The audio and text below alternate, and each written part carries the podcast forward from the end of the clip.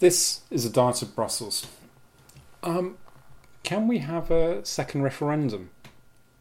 I ask this because we've had more and more chatter, not least on the no side, about being able to go round again, the two referendum strategy that Boris Johnson, for example, has talked about. The short answer, and the short version of the podcast, would be yes, of course we can have two referendums. There's nothing to stop the UK having as many referendums as it wants. The argument for doing this is quite simple. By having an explicit option of a second bite of the cherry, what we would be doing is saying, okay, we are going to demonstrate British resolve that if we don't get what we want, we will leave, to then produce a no vote. And then on that basis, going back to the EU and saying, okay, now if you really care about what you're doing and about keeping the UK in, you'll give us some more substantial negotiations and concessions so that we can go and have another vote and then we can vote to stay in. What to say about this? You can see the logic of it. But as someone who spends some of their time teaching about negotiation, one has to wonder about the intent behind that kind of system. The issue clearly is that if you approach the current renegotiation with the intention of saying, well, if we don't like it, we will continue to try and push for a better resolution for the UK, that doesn't necessarily dispose you well to European partners.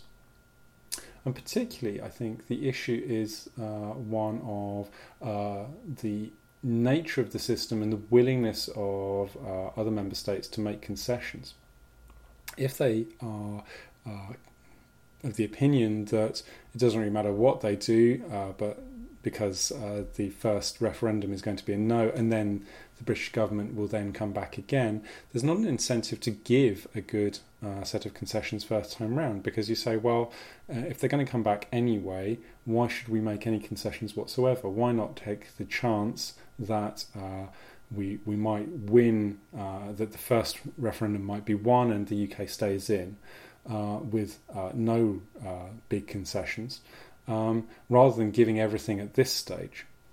So setting up a two-referendum strategy clearly produces a disincentive for the other negotiating partners to make concessions, and therefore becomes something of a self-fulfilling prophecy. The second danger, clearly, is that by reducing the perceived risk of a first no vote, by saying it's okay because we'll be able to go back again, get a better deal and then go back in, potentially it then changes the nature of the debate, that it becomes less about protecting the status quo, which is always the easier position to defend in referendums. And it means that the second referendum would be on a position of, well, we're heading out or we are out, and then it's about going back in. And you can see why this might seem attractive to those on the leave side, because it changes the balance of the negotiations much more in their favour. The difficulty that comes also is one that's more practical. As I've discussed before, what happens in the case of a no vote is that presumably the UK submits its intention to withdraw from the EU, and then it enters into a set of procedures that are laid out in the treaties in Article 50, which effectively are a renegotiation or a negotiation about the terms of exit and the terms of any post-membership relationship.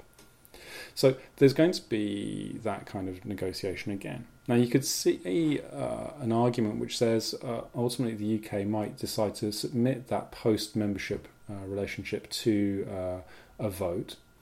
But it's hard to see how Article 50 really allows for the member states to step back from the process of withdrawal. The Other member states need to agree that procedure, and basically if they can't find an agreement, then the whole system allows for membership to end after 2 years of the notification being made. So there are legal complexities that are involved, but much more the two referendum strategy is a political gambit. What will be interesting to see is how much the Leave side try to make that a key part of what they talk about.